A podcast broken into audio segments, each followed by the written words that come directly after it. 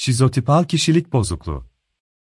Şizotipal kişilik bozukluğu çok ciddi bir rahatsızlıktır ve kişinin bu durumda neredeyse hiç yakın ilişkisi yoktur. Bu kişiler olaylara dışsal tepki vermek yerine tepkilerini içlerinde yaşarlar, bazı sosyal aktivite olaylarında ise aşırı derecede heyecan, alınganlık, kuşkuculuk ve kaygı yaşarlar.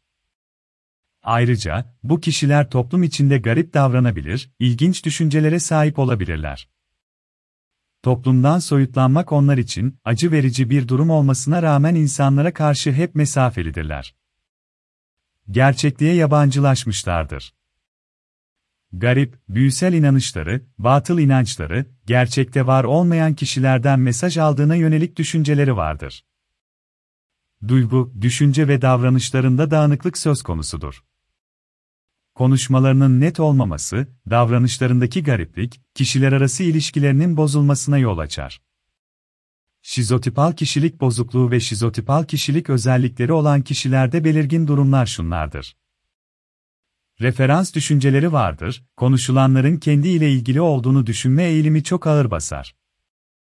Söylenenleri, tutumları ve bakışları son derece çarpık algılarlar ve bunlara aşırı ve gerçek dışı anlamlar yüklerler tuhaf inanışlar ve sihirsel düşüncelere sahiptirler, başlarına gelen ve etraflarında olup bitenlerin nedenleri ve oluş şekilleri ile ilgili tuhaf ve acayip yorumlarda bulunurlar ve kendi yaptıkları yorumlara hiçbir analitik ve gerçekçi değerlendirme yapmadan ciddi bir biçimde inanırlar. Belirsiz, ayrıntılı ve basmakalıp konuşurlar, bağlantısız bir şekilde konudan konuya atlarlar, aynı şeyleri tekrar edip dururlar. Karşısındaki kişi hiçbir şey anlamaz anlaşılmadığına dikkat çekilse dahi kendileri ile ilgili bir değerlendirme yapamazlar ve bu konuşma biçimini sürdürürler. Alışık oldukları sosyal ortamlarda bile aşırı kaygı yaşarlar, ne kadar çok görüşseler ve karşısındaki kişi ne kadar yakın davransa bile nedenini tarif edemedikleri bir kaygı yaşarlar.